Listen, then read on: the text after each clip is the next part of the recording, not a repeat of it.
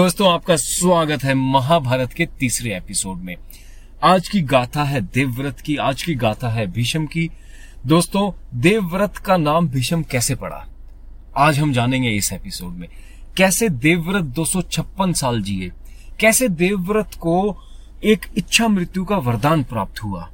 कैसे देवव्रत इतने पावरफुल होने के बाद भी कभी राजा नहीं बन पाए? दोस्तों, चलिए शुरुआत करते हैं महाभारत के एपिसोड नंबर तीन की। दोस्तों, कहानी फिर वही पाँच साल पुरानी है, पाँच हज़ार साल पुरानी है, जिसमें शांतनु हस्तिनापुर के राजा हैं। उनकी पहली पत्नी गंगा उनको छोड़ के चली जाती हैं और उनके जो बड़े बेटे होते हैं जिनका नाम देवव्रत होता है, वो वहाँ के युवराज होते हैं। अब देखिए दोस्तों किंगडम थी जो राजपाट था, बहुत अच्छे से चल रहा होता है। और एक दिन जो राजा शांतनु होते हैं, वो शिकार खेलने जाते हैं जंगल में। अब जैसे ही वो जंगल में, वन में जाते हैं, उनकी नज़र पड़ती है एक बहुत ही सुंदर युवती पे, जिसका नाम होता है सत्यवती। वो सत्यवती से बहुत ही मंत्रमुग्ध हो जाते हैं और वो उसको सत्यवती को प्रपोज करते हैं शादी के लिए। सत्यवती के अंदर से एक बहुत ही मनमोहक खुशबू आ रही होती है, जो सत्यवती को एक वरदान के रूप में मिली थी एक ऋषि के द्वारा। अब दोस्तों, होता क्या है? सत्यवती राजा को बोलती है, ठीक है, राजन, मैं आपसे शादी कर लूँगी बट आप मेरे पिता से परमिशन ले लीजिए. अब उनके जो फादर होते हैं, सत्यवती के जो पिता होते हैं, वो पास वाले गाँव में मछुआरे होते हैं और वो मछुआरों के मुखिया होते हैं। तो राजा मछुआरे से मिलने जाते हैं। मछुआरा राजा से मिल के भाप लेता है कि राजा बहुत ज़्यादा इच्छुक है, बहुत ज़्यादा डेस्परेट है मेरी बेटी से शादी के लिए।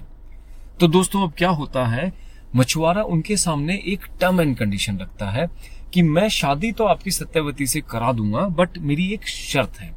शर्त बहुत सिंपल होती है, जो सत्यवती की संतान होगी, राजा वो ही बनेगी। आगे जाके राजपाट, जो राज सिंहासन है, उस पर पहला हक सत्यवती की संतान का होगा। अब देखिए दोस्तों क्या होता है, जो शांतनु होते हैं, राजा होते हैं, वो बहुत ही दुविधा में पड़ जाते हैं यहाँ पे, क्योंकि देवव्रत ऑलरेडी युवराज हैं, और राज सिंहासन पे पहला हक देवव्रत का है, ना कि सत्यवती की संतान का। तो राजा इस प्रॉमिस को मना कर देते हैं, वो इस बात को मानने से मना कर देते हैं, और मछुआरा भी उनको मना कर देता है शादी कराने से, और वो वापस बेचारे बहुत ही उदास होके जो राजा होते हैं, वापस अपना हस्तिनापुर आ जाते हैं, और हस्तिनापुर में वो वो किसी से बात नहीं करते, हमेशा उदास रहते हैं। और उनको वो जो बहुत ही मोहक खुशबू जो सत्यवती से आ रही थी, वो उनको बार बार याद आती है राजा को यहाँ पे। अब राजा ऑलमोस्ट डिप्रेशन में चले जाते हैं इस सिचुएशन में। देवव्रत को ये सारी बात पता लगती है, सारी कहानी पता लगती है और देवव्रत सीधे मछुआरे से मिलने जाते हैं। और मछुआरे को वो बोलते हैं, ठीक है, मैं सेक्रीफाइस करने को तैयार हूँ, मैं राजा नहीं बनूँगा, मैं वचन देता हूँ आपको कि जो सत्यवती की संतान होगी वो ही राजा बनेगी। पर मछुआरा अब इससे भी सेटिस्फाई नहीं होता। मछुआरा ये बोलता है देवव्रत को कि देवव्रत आप बहुत ही पावरफुल हैं।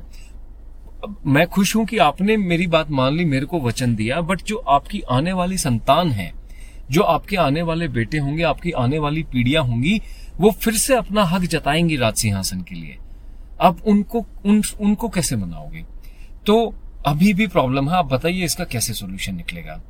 इस पे देवव्रत एक बहुत ही बड़ा, बहुत ही अनोखा प्रॉमिस करते हैं। वो ये कहते हैं कि ना तो मैं शादी करूँगा, ना मैं आगे कोई संतान करूँगा अपने पे। तो दोस्तों, कितनी बड़ा सेक्रीफाइस कितना बड़ा वचन यहाँ पे देवव्रत ने मछुआरे को दिया। अब देखिए, देवव्रत ने तीन वचन दिए यहाँ पे। पहला उन्होंने बोला कि राज सिंहासन पे जो पहला मैं राजा नहीं बनूँगा और जो सत्यवती के बेटे होंगे, वो ही राजा बनेंगे। तो उन्होंने पहला सेक्रीफाइस किया, राजा ना बन के दूसरा उन्होंने वचन दिया कि वो शादी नहीं करेंगे और वो आगे कोई, तीसरा उन्होंने बोला कि उनके कोई संतान भी नहीं होगी। दोस्तों, आज की डेट में, आज की तारीख में इतना बड़ा सेक्रीफाइस इतना बड़ा प्रोमिस शायद ही कोई दे पाएगा। तो दोस्तों ये तीनों चीज़ें सुन के मछुआरा बहुत खुश हुआ।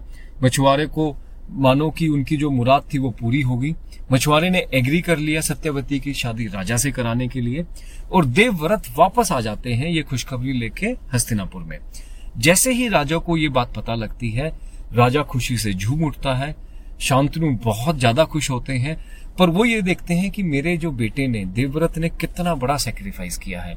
वो देवव्रत से खुश होके उनको वरदान देते हैं इच्छा मृत्यु का। और दोस्तों, इतना बड़ा सेक्रीफाइस देवव्रत ने किया था, तभी उनका नाम आगे चल के भीषम पड़ता है। तो देखिए दोस्तों, ये थी कहानी भीषम की, ये थी कहानी देवव्रत की।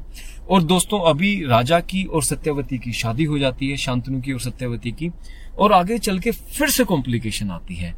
आप हमारे साथ बने रहिए, आगे क्या होता है हम आपको बताएँगे अगले एपिसोड में।